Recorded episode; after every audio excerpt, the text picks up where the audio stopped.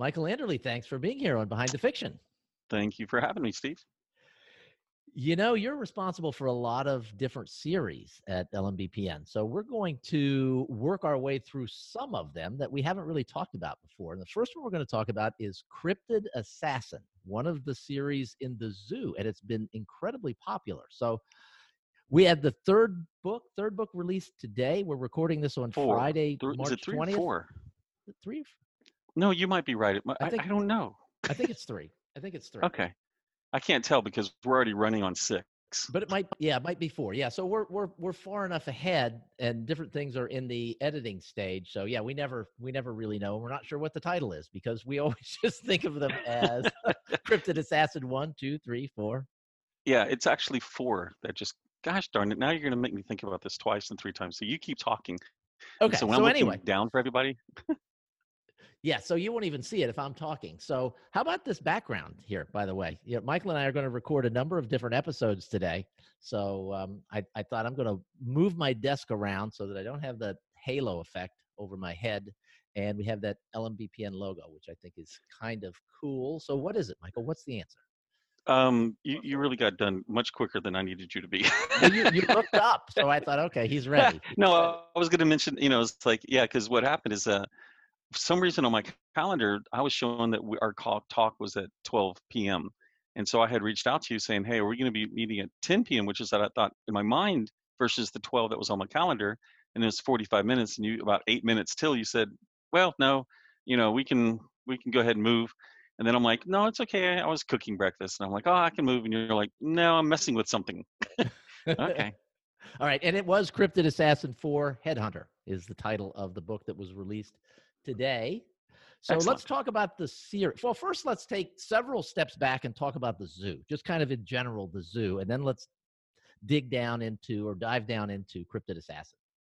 All right. Well, the zoo itself is a, is a universe created with the concept of being able to allow other collaborators to come in from around the world. So that was my gen- genesis of the idea. And I wanted to make it to where whatever we did inside certain boundaries called the zoo here, which is trying to keep all the alien creatures inside these massive walls, you know, that are twenty-five miles apart or one hundred miles apart, uh, these circles out in the Sahara. I wanted it to where when people went in and did something inside there, when their books, it was self-correcting. Like they could kill monsters that never showed up again in someone else's. So that was the, the genesis of it. But in in general, aliens come by, they see Earth in the distance. They're like, that's a polluted planet. We'll come back later. So they shoot a missile, which we catch.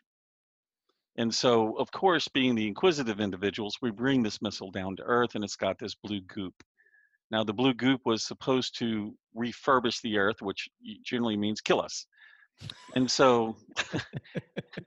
Now, th- th- we have these things like out in Nevada desert or whatever. Well, the president at the time, which is not relevant to any one shape or any particular president. president? Yeah. No, no, no, it's not. I'm just saying sure. that the, a, a particular president found it um, beneficial because we were low on food to suggest that we have this new great alien stuff that can, you know, make gardens out of the desert.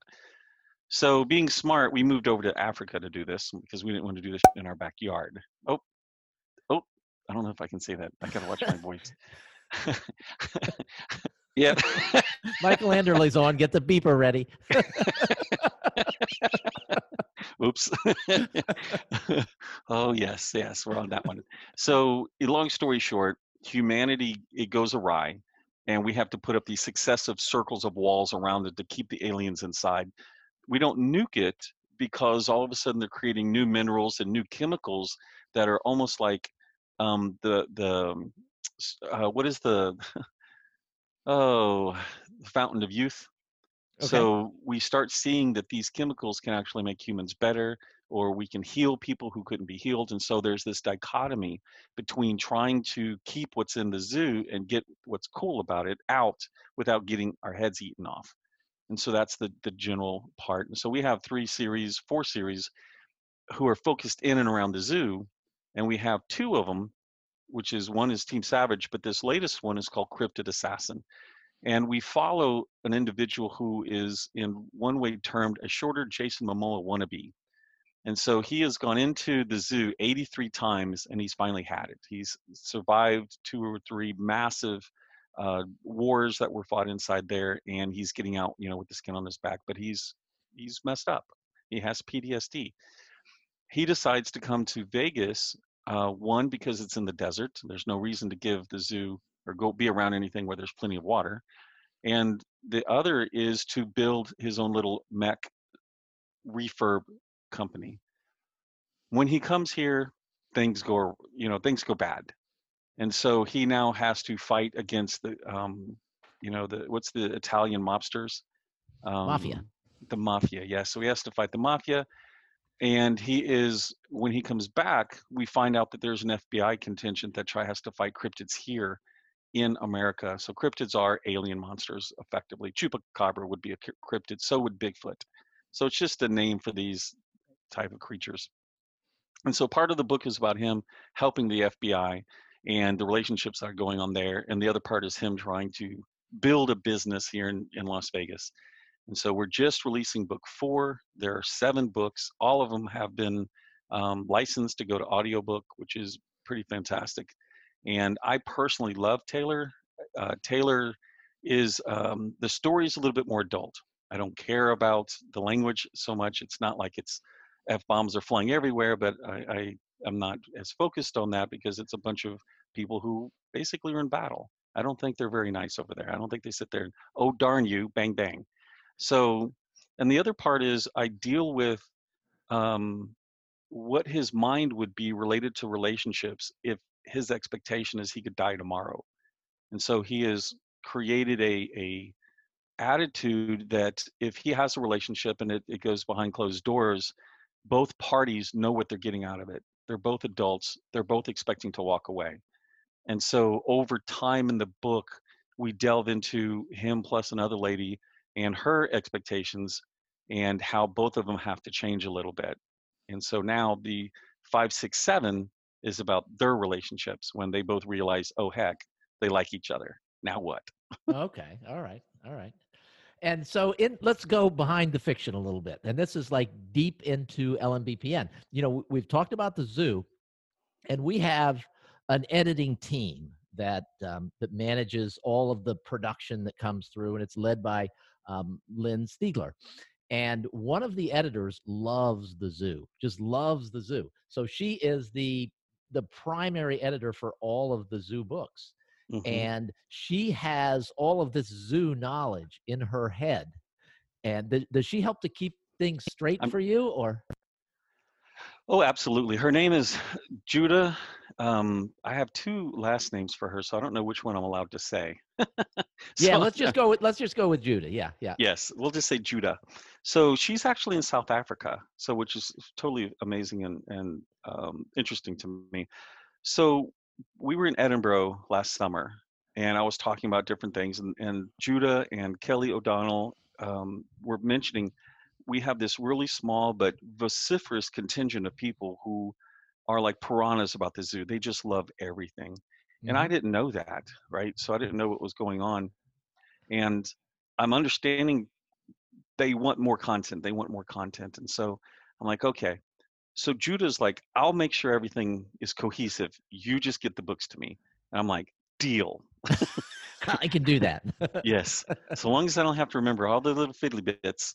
And then occasionally she'll come back and go, well, this is what really happened. Or the group will come back and go, for instance, here's an example conversation. The other night, Lynn, I was up, jet lag. Uh, I was up at two A M my time.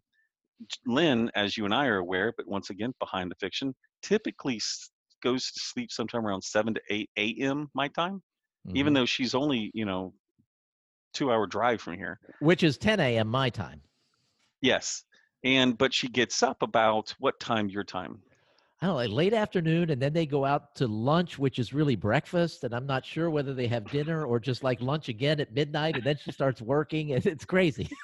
It is. It's funny because we, you, Lynn and I mentioned one time in an ops meeting that we go around the clock. Because I typically get up between seven and eight A M my time, which is ten to eleven.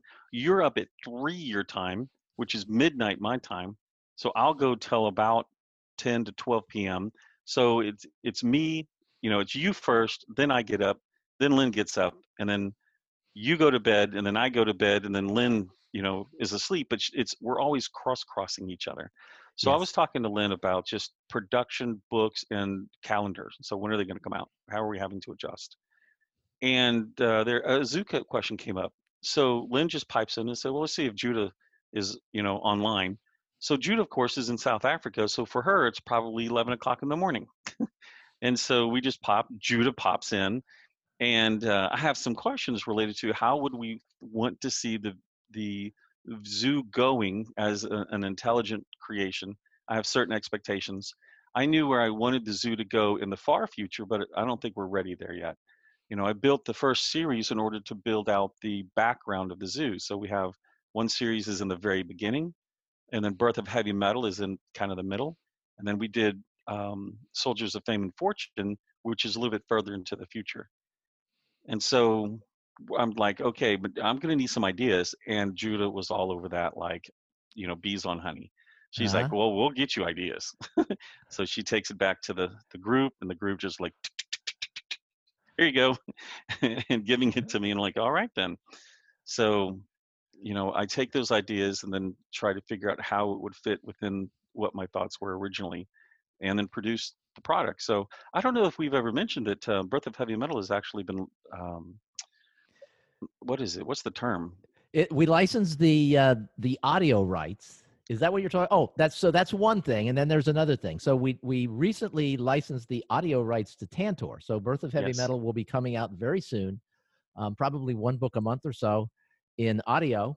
And we also optioned the film rights. That's what it was, optioned. That yes. was the word I couldn't think of. To a company so, in Europe. Yes, out of Switzerland, actually. Remo, um, what is Pini? Pini? Pani? Pini? Pino? Remo? Rini? Dang it. To Remo, yes. Did. To yeah. Remo's company. um, but uh, so anyway, that went out, and there's there was some activity on that before coronavirus kind of shut a lot of things down.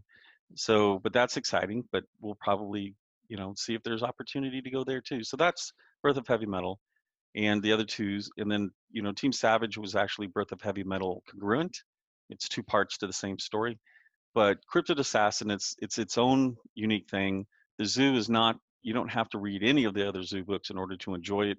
It's a, a secondary aspect of the story. It's really more about, well, Taylor McFadden and um, Nikki Banks, the F B I, F B I agent.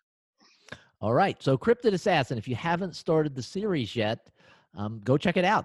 Fans are loving this series. Book four just came out today. Um, five and six are not far behind. Five, six, and seven, right? Five, five six, six and, seven? and seven, yeah. So yep. I just have to, I still have to write the beats for seven. Six will probably be done in a couple of weeks, maybe three. But five is already effectively done. All right. So thanks for, for being on. Thanks for uh, chatting with us about Cryptid Assassin. And thank you guys for listening. We will Absolutely. Be back in your ear again shortly. Bye.